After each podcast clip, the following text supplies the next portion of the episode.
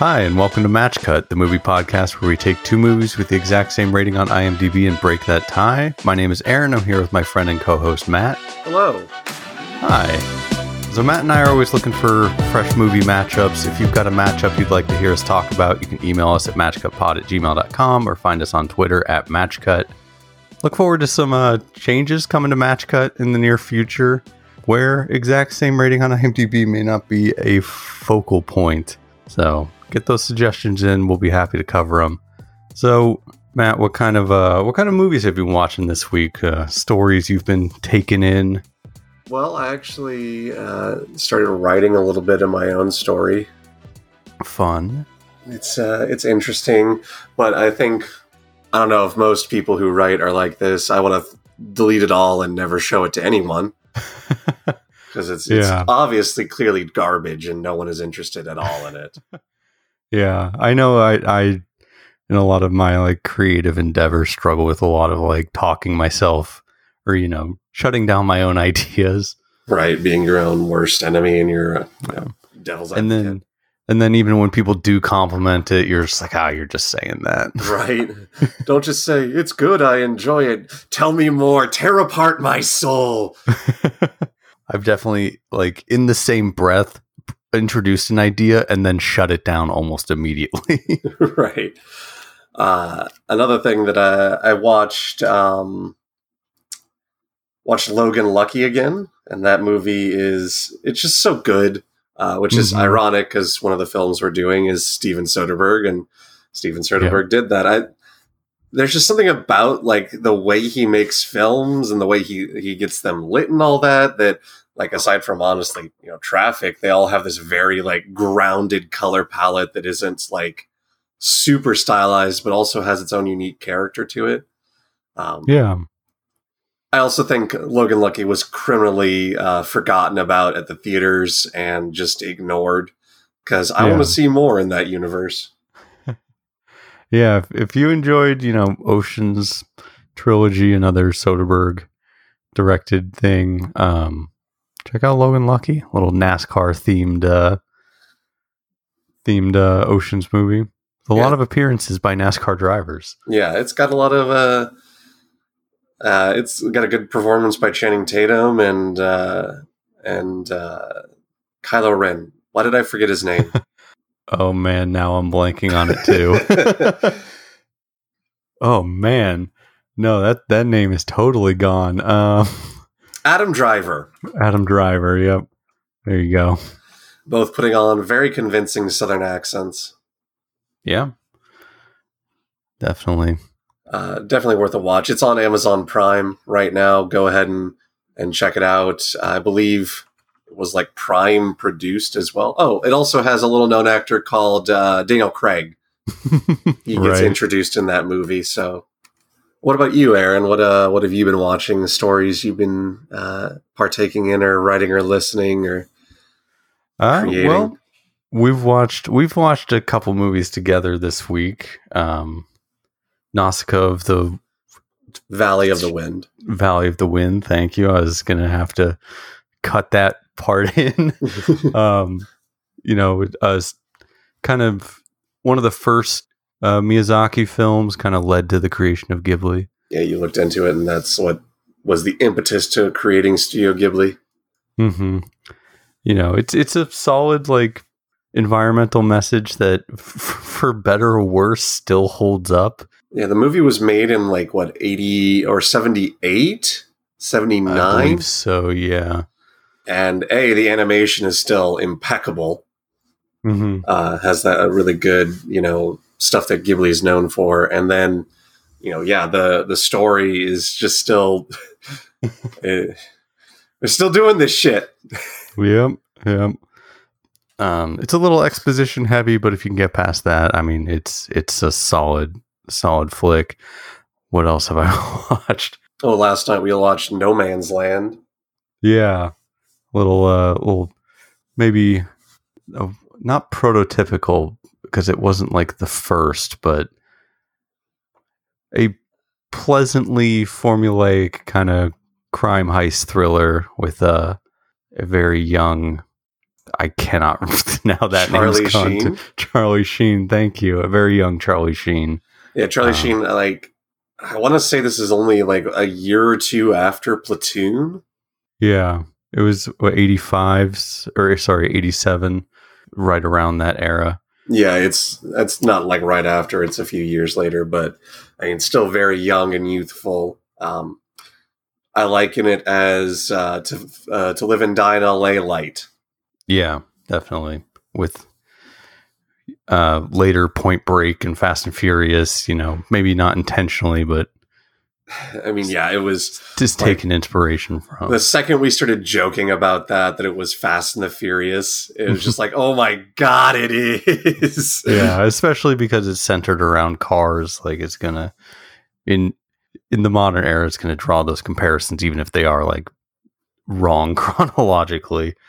yeah. The uh, Um, You know, what I kind of found interesting of uh, in that movie is the attention to detail the movie spent on like how to steal a car. yeah, like here's step by step. You know, well before a lot of the modern s- security systems we have now. I know, like I never drove a Porsche, but uh, my VW Bug, it was a '62.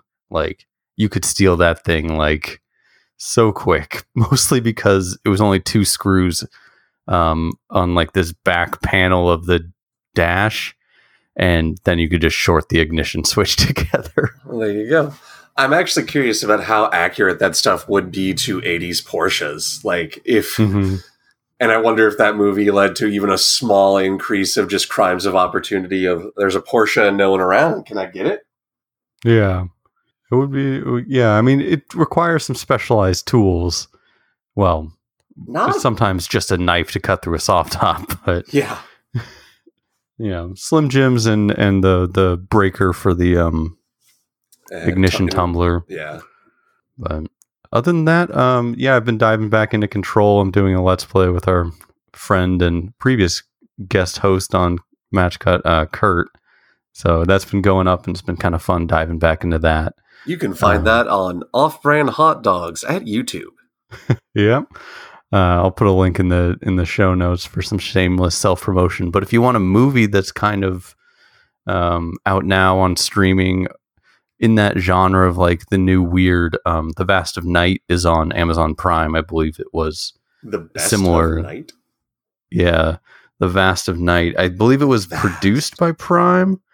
Um, but interesting story that kind of talks about um, some alien sightings and like the late 50s, early 60s around a small town.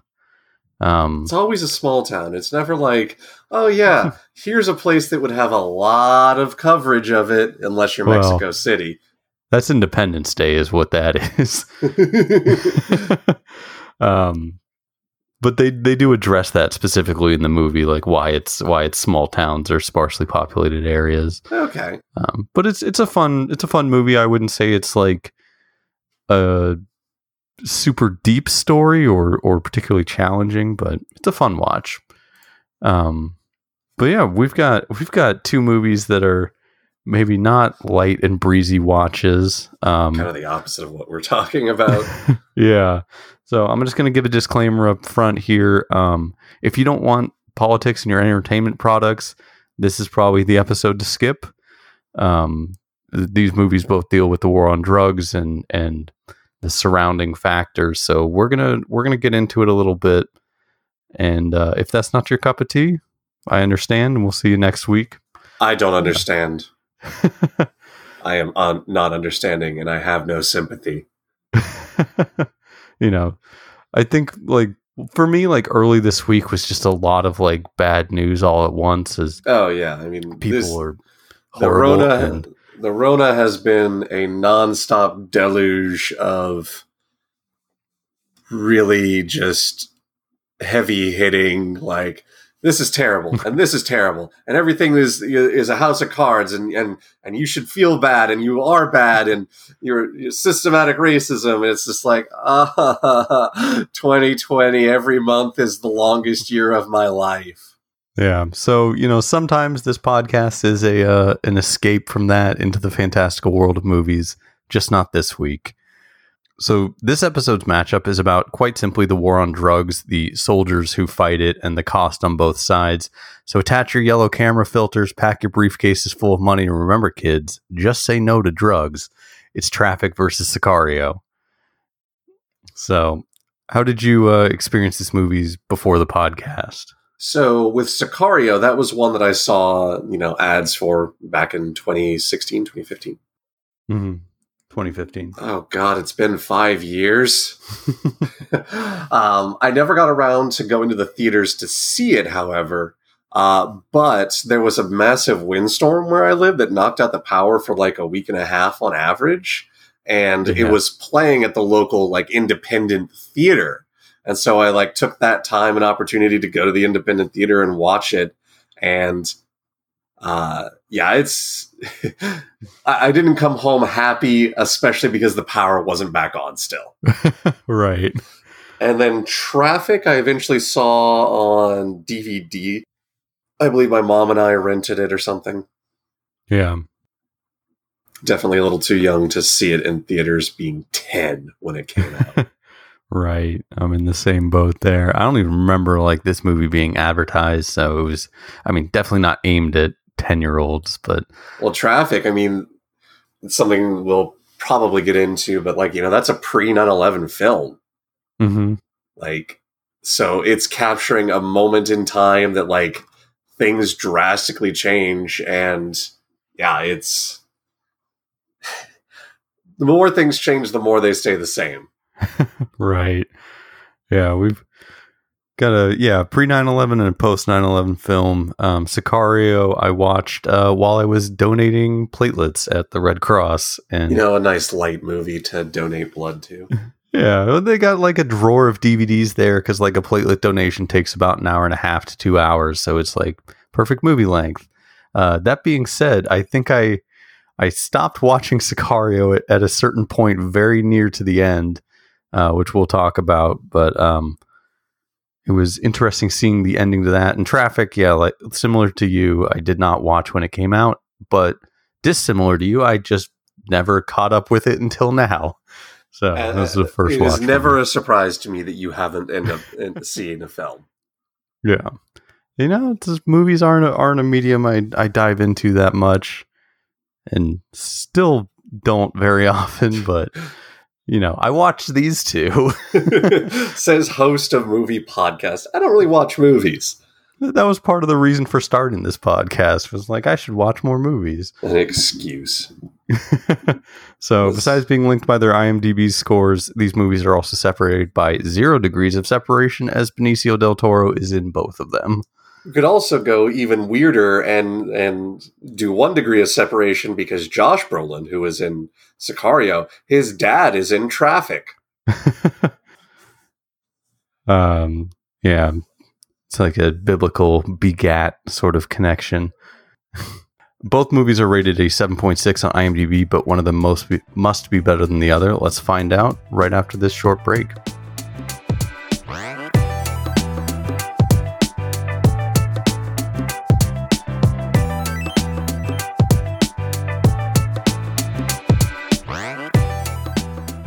Right, welcome back. Like we talked about, we're making some changes to the format. We're going to go ahead and cover um, some of the basics of both movies, and then um, our discussion will be a little more intertwined between the two movies. So, beginning with Traffic. Traffic is a 2000 movie written by Stephen Gaghan based on the miniseries Traffic by Simon Moore and directed by Steven Soderbergh. Traffic stars Michael Douglas, Benicio del Toro, and Catherine Zeta Jones, backed up by a very strong supporting cast.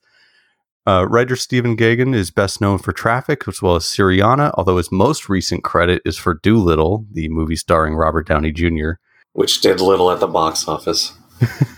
yeah. Sorry, you can cut that out. um, he also did writing for Call of Duty Ghosts. Um, director Steven Soderbergh has directed many excellent movies, although his most although he has been most recognized for Traffic, Erin Brockovich, and Sex Lies and Videotape. However, he'll always hold a special place in my heart for the Oceans trilogy, as I mentioned earlier. Traffic relates the interconnected stories of indi- individuals caught up in the war on drugs. A conservative judge from Ohio, played by Michael Douglas, is appointed the new drug czar, but meanwhile at home, his daughter, played by Erica Christensen, is freebasing cocaine. DEA agents Gordon and Castro, Don Cheadle, and Luis Guzman are attempting to bring down the drug kingpin Carlos Ayala, played by Steven Bauer, via middleman Eduardo Ruiz, played by Miguel Ferrer. However, the Obregon uh, drug cartel and Carlos's wife Helena, played by Catherine Zeta-Jones, are not interested in letting that snitch go to trial. And finally, down in Tijuana, police officers Javier and Manolo, played by Benicio del Toro and Jacob Vargas, are just trying to make their neighborhoods a little safer, but aren't sure who can actually help them. It's a lot of, like you said, very closely interconnected stories. Yeah, it's it's hard to summarize that movie, and I mean, there's a reason that movie is nearly three hours long. Yeah. Uh, Sicario is a 2015 uh, film written by Taylor Sheridan and directed by Denis Villeneuve, starring Emily Blunt, Josh Brolin, and Benicio del Toro. Uh, writer Taylor Sheridan is best known for Sicario, as well as Hell or High Water, Yellowstone, and previously on Match Cut, Wind River. Director Denis Villeneuve is best known for Sicario, uh, Arrival, Bla- and Blade Runner 2049, as well as the upcoming Dune uh, adaptation. When an FBI raid on a suspected kidnapper's hideout reveals a far more shocking truth that brings Kate Mercer, Emily Blunt, and her partner, Reggie Wayne, Daniel Kaluuya, to the front lines of the war on drugs, guided by the shadowy hand of Matt Graver, Josh Brolin, and accompanied by the mysterious Alejandro, Benicio del Toro, Kate begins to see behind the facade of polite society and the truth beyond the border. Excellent. So yeah, uh, my first impression of Traffic, mm-hmm. never having seen it before, is wow, Mexico is very yellow. I, I think that Traffic is the movie that kind of started that stereotype hmm. because Steven Soderbergh made a directorial choice to be like, each of these stories is in a different filter to very easily distinguish the setting. Yeah. It, uh, it lightens up a little bit, I think, in some of the scenes that take place in the U.S. Uh, it, in the scenes that take place in La Jolla and San Diego, it is a fairly regular filter with no excess coloration. But mm-hmm. in Ohio and Washington, it is a blue filter. And in all of Mexico, it is a yellow filter. Yeah. They kind of, I, I felt like they kind of lightened up on the blue a little bit more than they lightened up on the yellow. Uh, we also watched the uh, Criterion Collection version of this movie, so I don't know if, if they went back and they oomphed they, up the color a little bit. They don't oomph up; they remaster to like the original film specifications rather than mm-hmm compressed adaptations and all that. So they take the time to restore every frame of the the film. Yeah, so may may have appeared differently in this version than like on a DVD is is mostly my point there, where yeah. some of the colors may have been stronger as it was originally. Right. Traffic is telling a story and it's gonna take the time to tell that story. yeah. Whereas Sicario is telling a story and basically uh, Emily Blunt's Kate character is the audience surrogate.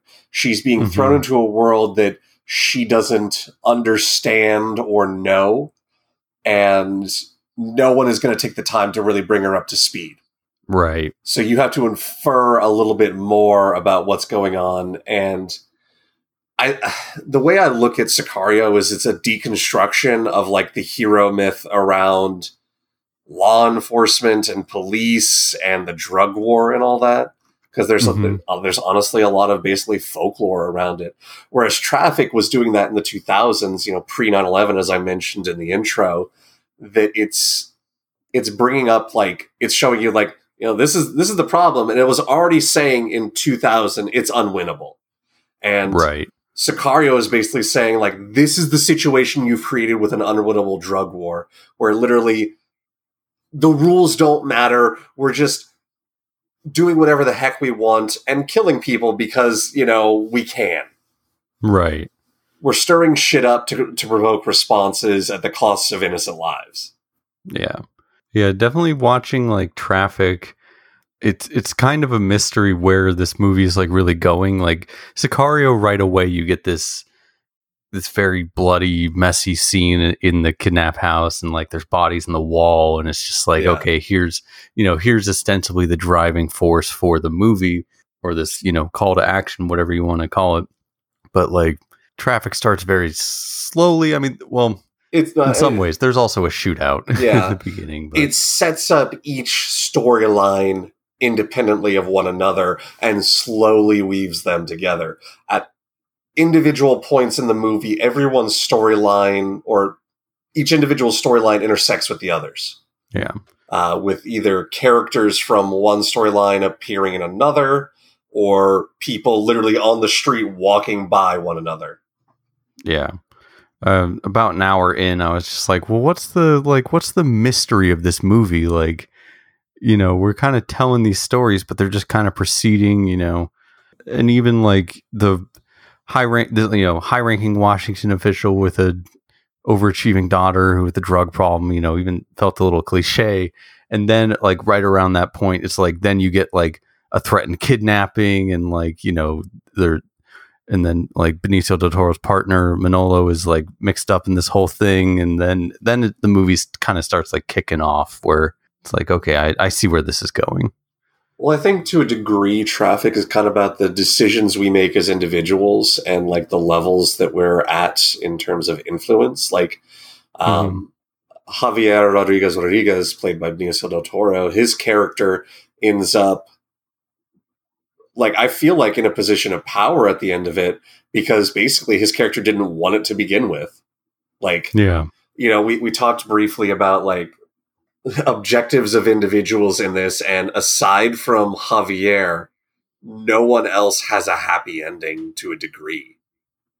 Yeah, like yes, Catherine Zeta-Jones is Helena Ayala's character. Um, she gets what she wants, but at the cost of literally continuing and escalating the drug war. she yeah. her husband was developing a new way to because he's the American point of contact and uh, distribution on the west coast of the cartel's cocaine and he was developing a new way to smuggle in cocaine and she le- levies that against the head of the cartel and creates exclusivity, thus increasing their standing as she like breaks bad basically. Yeah. In traffic, when I was kind of waiting for the action to kick off, it's like, okay, well, what's the point? And I think some of the message of this movie in talking about the war on drugs is kind of like, look, there's no point if you're just gonna, you know, be two warring armies or whatever in this in this war on drugs. Like yeah, you're not addressing. What's your, what's your end game in the war on drugs? Uh, Michael Douglas's character, who's taking over the federal whatever position to fight it, is asking it multiple times, and you can get the sense that it's because of his he knows his daughter's involvement with drugs and and her, you know, all that. Like, where's treatment? Where's treatment in all this? And you know, mm-hmm. he gets the a um, the the Mexican uh, general that's like fighting it quote unquote on the the Mexican side says, "Oh, treatment is you know they overdose and that's one less person to worry about." Mm-hmm. And like that's basically the the standing of anyone in positions of power is treatment. What are you talking about treatment? We're just talking about you know doing the same things over and over again. Like that yeah. that defeating plane ride of like this one plane ride only, new ideas on the table, anything outside of the box, and no one says anything. I wouldn't be yeah. surprised if that was literally something that someone going into the, one of those positions actually said. Right. And then, like, he finally gets his eyes opened by this, you know, little lecture from Topher Grace playing an excellent little college or high school age, I guess, shithead. But I don't you know, know if his eyes were opened. I think his character definitely saw that as like you're you're just an effing punk. You don't know what you're talking about, right? Regardless of whether or not it's true. Like, I think he realizes more of its validity like after he sees the situation with his daughter, where it's just like, oh, you know, he might have something here. But I think it's it's really well done in um, Wakefield's speech. You know, when he's first when he kind of has this breakdown in front of the press corps or whatever Right. where it's like you you and I could write that speech. We all know what that speech sounds like. Yeah. You know, we're going to build a solid you know, we're going to re-examine the mistakes of the past while building a solid future, you know, whatever. We've heard it a million times and and it kind of takes him like drawing those words out of his mouth to to realize what's wrong and then, you know, realize just like, hey, if we're going to fight a war, there's enemies and our enemies happen to be, you know, at home Our for family. him, like- yeah. yeah, in a very, very literal sense. Sicario kind of makes similar blurred lines going on with that, where Mhm. like, you know, who's the enemy? Like that shootout at the border is like a perfect example of this. They see the obvious enemies in the one car, and so they they surround them and basically, you know, dare them to make a move. And when they do, they execute them. Like there's those characters, th those cartel guys have no chance against the firepower arrayed against them with uh that one of my favorite moments is as they're about to walk away and you know it's going to end bloodlessly jeffrey donovan's steve forsing dea agent character like shakes his head and like the second he starts turning away they start making a move and then he just zips them like Mhm. ridiculously quick and efficiently and there's what what were they going to do like Right. but the the blurred lines aspect is when um, Kate Mercer, Emily Blunt, uh, sees in a rearview mirror a guy dressed as a federale, like aiming at her to kill her, so she kills him. Yeah. And like her response throughout this, her whole like character response throughout the movie, for most part, is "What the fuck are we doing here? What the fuck is Yeah. going on?" Like Yeah. her character being kind of the audience surrogate, at least that's how I've always seen it, is naive, thinking Mhm. that there's like an end game to any of this. Like there, there isn't. Like, we'll, you know, we'll go after one uh, head of the, a cartel, and you know, we'll take them down, and that'll be good for a few days. But business as usual, you know, returns. And the similar thing happens in traffic where the you know the two warring cartels are going to to battle against each other but um you know they take it take it out and drugs still keep making it into america uh, Yeah. there's that great teardown by um, uh, Miguel Ferrer as uh, Eduardo Ruiz, uh, where he's like, "What good did your drug bust do and arresting me do? You know, your partner is dead. He wouldn't be if you hadn't done that." And like, the bullshit of it is, you know how futile this is talking to Don Cheadle's character, but you're just too stuck in your ways to do anything about it. And it's like, yeah, Yeah. how do you fight a war when there's no clear end point like it's it's vietnam. It's a quagmire. You you don't have a way out. And so what you get is just conflict after conflict and escalation after escalation. And eventually honestly in a way sicario is like a sequel to traffic. Yeah.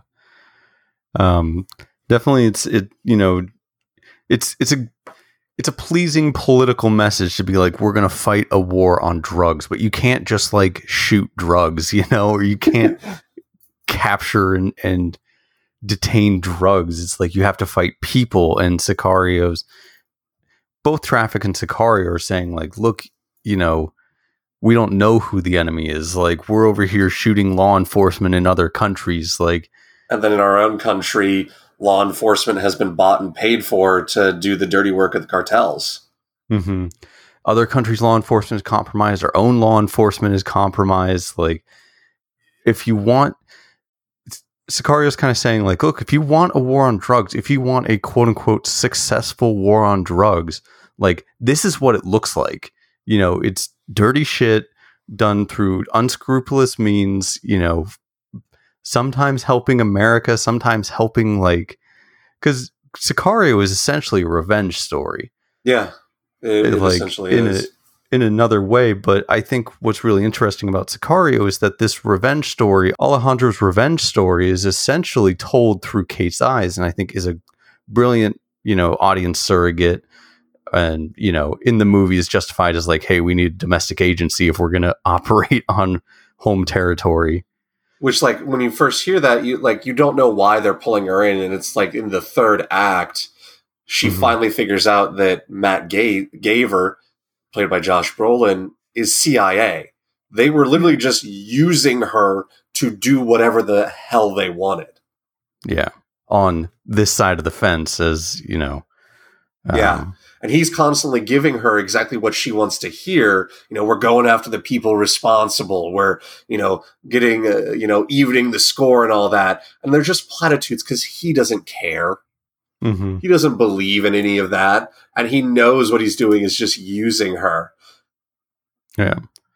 So I, think it's a it's a great framing for a revenge story because I think if if you were to take the more traditional movie approach of just focusing on Alejandro, like we've seen that movie before, of just you know one man driven by rage to you know yeah, extract revenge. Yeah, and it's good for a it's good for a you know action film, and if you got a you know jacked up, roided out leading man, like you know it's it's a fun movie, but it's tough to say anything other than you know the typical like revenge bad who's the real monster you know you are what you sought to destroy. Like honestly i would say that sicario is saying revenge is completely justified. And like mm-hmm. alejandro's character seems to feel better after he gets his revenge. Yeah.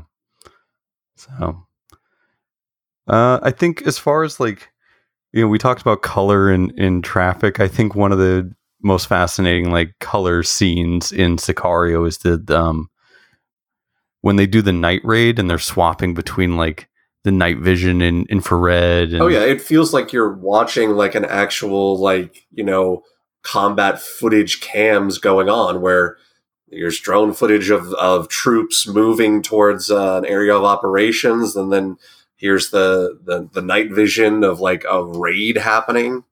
Mm-hmm. Like that's all very pointed by Denis Villeneuve. I feel. Yeah, and I think yeah, where where traffic shines a lot, you know, outside of the message, which I which I think is also good, is is it's builds tension very well, and it's it it is a western. You know, it is that which one, Traffic a, or Sicario? Sicario is a western. Yeah, um, the, and Taylor Sheridan, you know, has said as much that Hell or High Water, Wind River, and Sicario is a modern Western trilogy that he wrote. Yeah.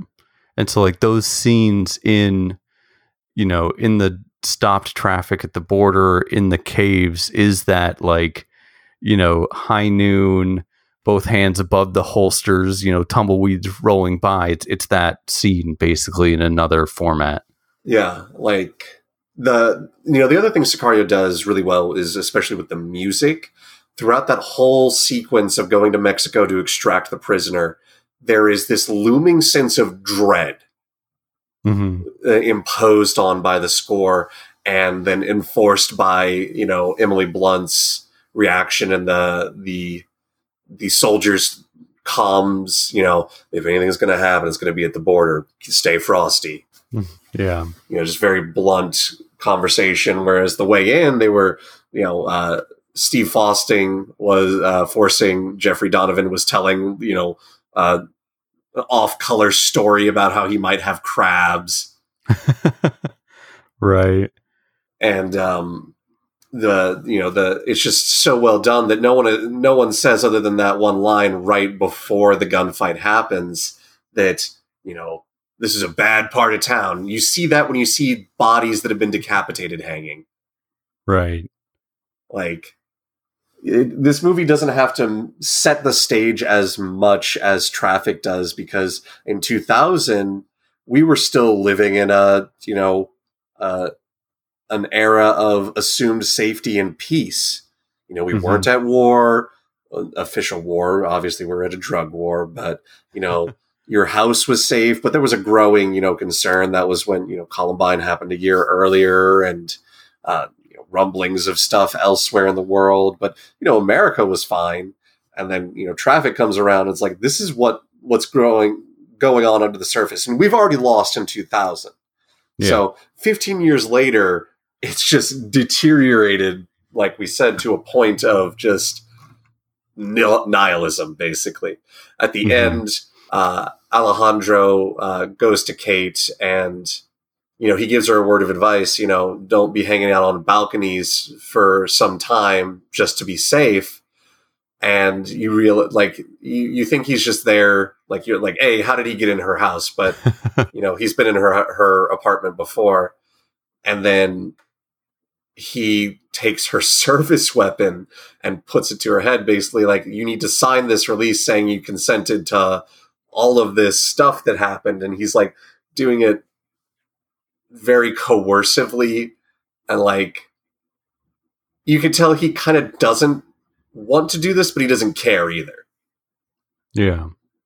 um Yeah. Like the stakes are set. He will just blow her brains out. Like i mean there was that moment he said previously where if you ever point a fucking gun at me again i will kill you mm-hmm um yeah.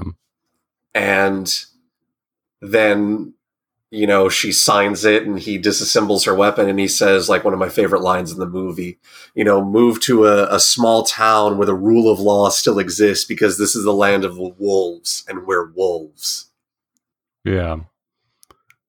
It's a, it's a good, yeah.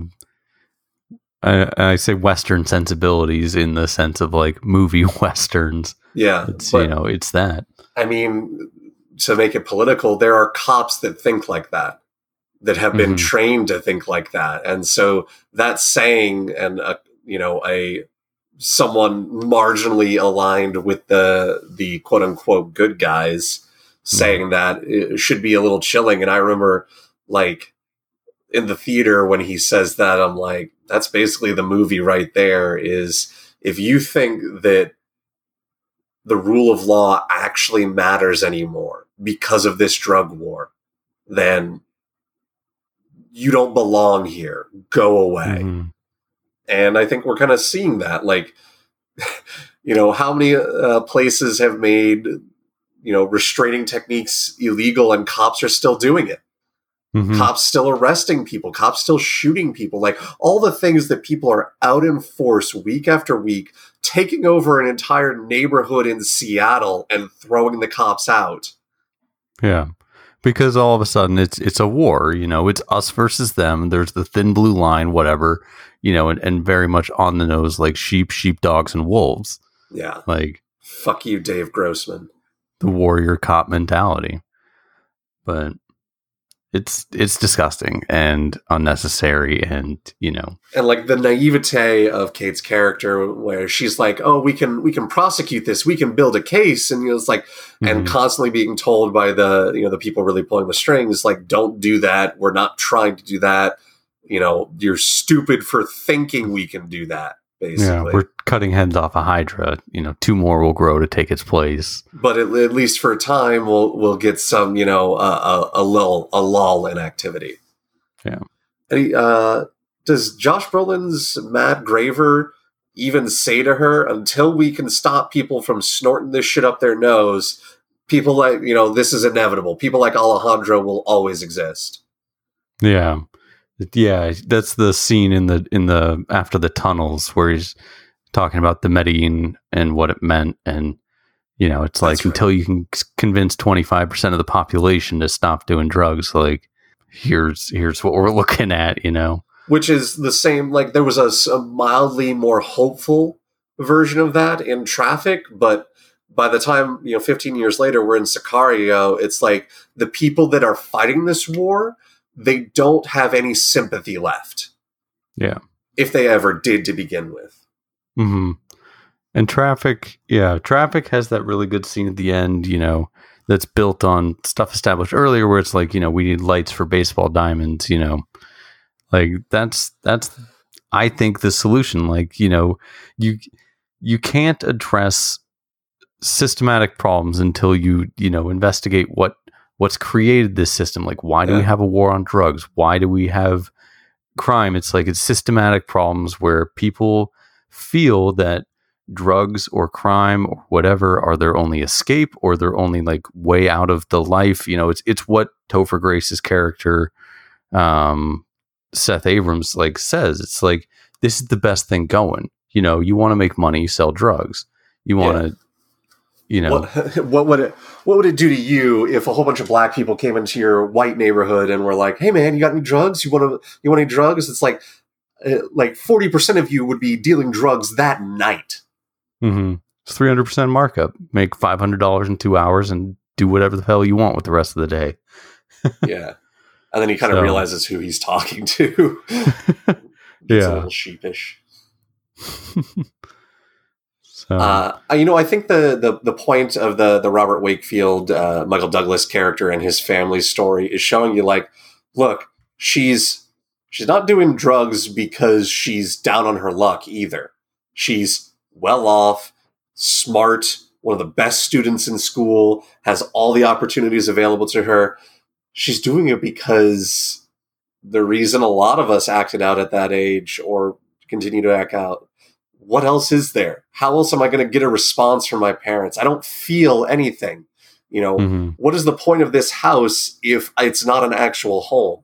Uh, parents that don't actually super love each other, or there's like a simmering resentment between them. And I definitely Yeah. love the the wife's character uh, of Michael Douglas's, um, kind of calling him out on his alcoholism. Yeah, It's like, how is it any different? And and then he, you know, does the classic justifications, and it's like, look, in America, alcohol is legal when you're 21. Cigarettes are legal when you're 18. Marijuana is just now becoming legal in many states at 21. hmm And you, you look at the states that have legalized marijuana, their budgets have increased because of all the tax revenue from the marijuana.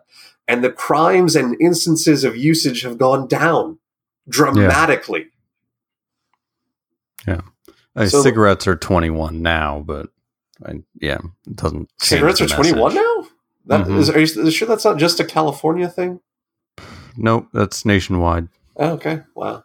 Anyway, um, you know, both these movies are kind of showing like again, I, I kind of like the the thought that I had that I've reiterated that, you know, Sicario is a non-affiliated sequel to Traffic and that, you know, in the two, in 2000 they were like these are all the problems that we already have. They're just going to get worse. The way to fix it is legalize it and you know stop the war on drugs. Sicario is the fallout of not taking that action.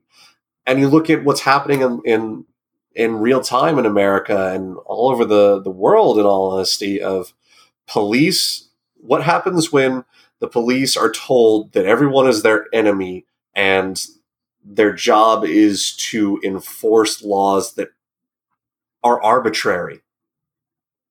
Hmm like you you get police forces that abuse their power that think that, that are above the law that will quit if their privilege is taken away Yeah. And I mean, as far as like arbitrary laws, I mean, like go back and look at the impetus for the, you know, the war on drugs. It was to lock up minority populations, yeah you know, take away their right to vote and, yeah and- but still count them in the census for representation.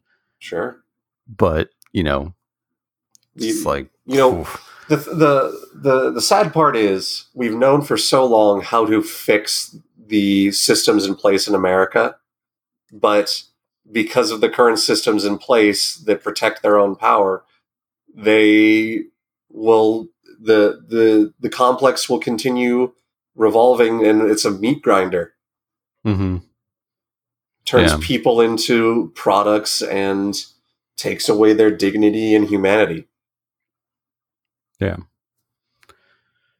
So it's a oh boy. I'm really torn on on which one I liked better. Oh, the one thing I will say, going back to your point about the um, supposed security in the you know in our in our daily lives pre 9-11 yeah the um scene at the country club that is the most repre- that is the best representation of upper middle class white women that I've ever seen. oh yeah when she tells that stupid two glasses of wine after her amnio joke, you know she's told that before. That is the joke she tells about Yes. wine. She's got that in the holster ready to go because it worked. That's I think is- I think you and I are like acutely susceptible to those scenes because of where we grew up and went to high school. Partially, Mm-hmm. It's it was literally a place like La Jolla. yeah. It's I- upper I upper middle class white people that like Everything is about keeping up with the Joneses and all that. Yeah, as an eminent authority on the behavior of upper middle class white women, I am putting my seal of approval on that country club scene.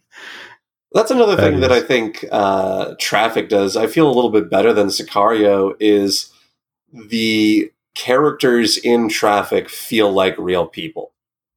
Yeah. Day in, day out. Like Luis Guzman's DEA agent, like, yeah, there's probably DEA agents that are like that, think that they're the funniest shit and, you know, telling jokes and undercover ops and, you know. Yeah. And then there's, you know, the mid level drug drug dealers are completely amicable and like not horrible people. Like, yeah. It's like, you know, this is how I make a living. This is it, you know.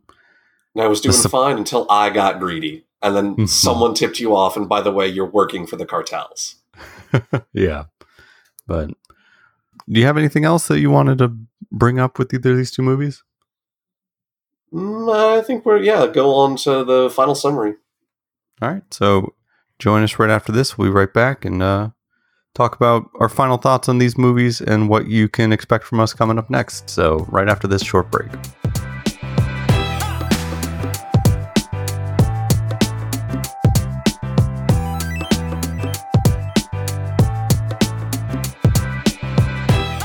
All right, welcome back. Uh, so, final thoughts on these movies. Uh, do you want to go first? Yeah, I.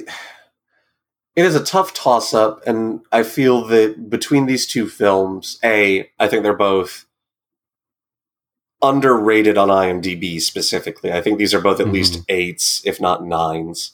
But um, it really depends on what you're in the mood for and how much time you've got to spend. Like, traffic has a pace and doesn't really increase that pace. Sicario yeah. follows a little bit more modern sensibilities with screenwriting and and pacing and you know order of story. Um, so it depends on what you're in the mood for. If you're looking for a little more gunplay and like uh, you know a little more action, I mean Sicario has more of that.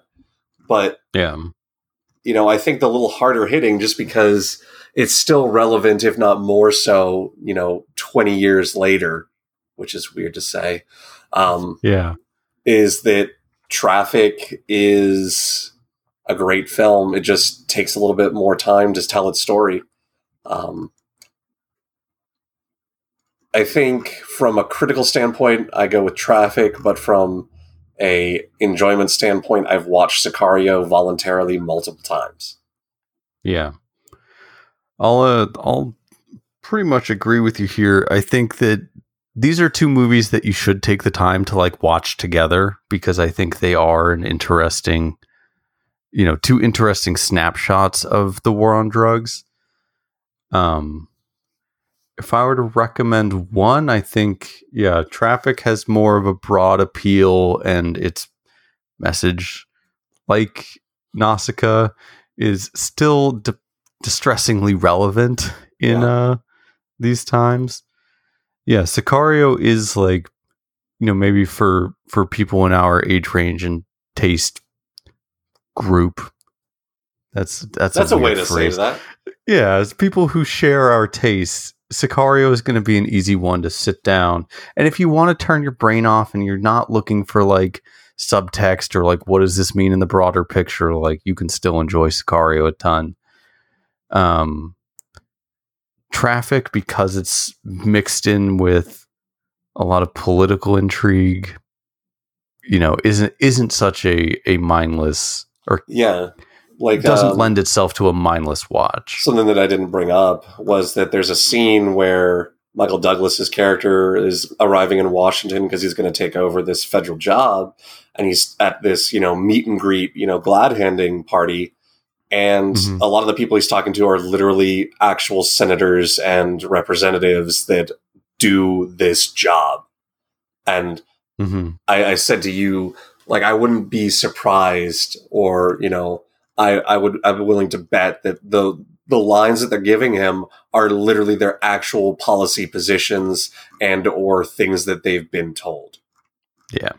Um But if I had if I had to pick one to say go out and watch, I mean, I think it's I think it's Traffic because I Yeah. think it it has a better it has a more explicit answer for like Does it? you know what what are what are some steps that we can start taking in this war on drugs i i think so i think that you know listening analyzing the situation Hmm. and you know like in a more concrete way installing lights and baseball diamonds like you know that's that's i think a more reasonable path towards winning the war on drugs and i think i think it's something that more people should open their eyes to so I will say that yeah, there Sicario is a lot more nihilistic in its end. Like you Mhm. feel drained and tired and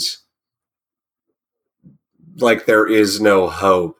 Whereas traffic is saying like, look, we've known how to fix this since we started it. We've just chosen not to. Yeah.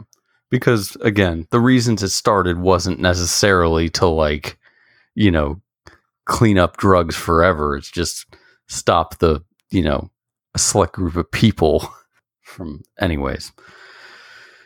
Yeah, so I say Yeah. Sicario, Aaron says traffic. Let's call the whole thing off. All right. That was our last episode. Um, so yeah, the next uh, the next movies we're going to be checking out is a uh, double header of uh, the the American girl with the dragon tattoo and the Swedish girl with the dragon tattoo. The Or girls with the the- dragon tattoos. The American made and Swedish made the girl with the dragon tattoos. One, you get it. Um, if you want to check those out before our next episode, they are both available through Amazon.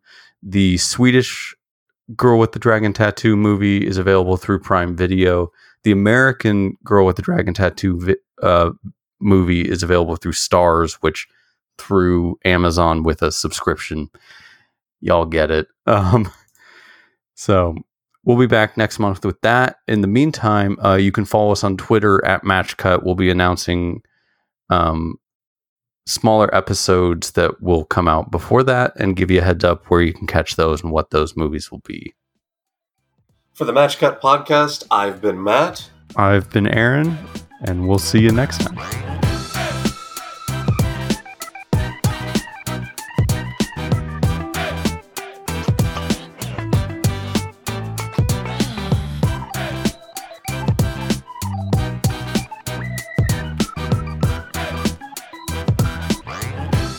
Next Bye-bye. time on Dragon Ball Z.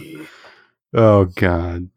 Oh, that that, that dub that dub soundtrack was one of the most disappointing. Dragon, rock Oh. the dragon, Dragon Ball Z. if I didn't have that nostalgia for like watching that shit on Toonami as a teenager, I would I would hate that song. It's it's a bad song. yes. It's, it's not good. Mm. So hate away.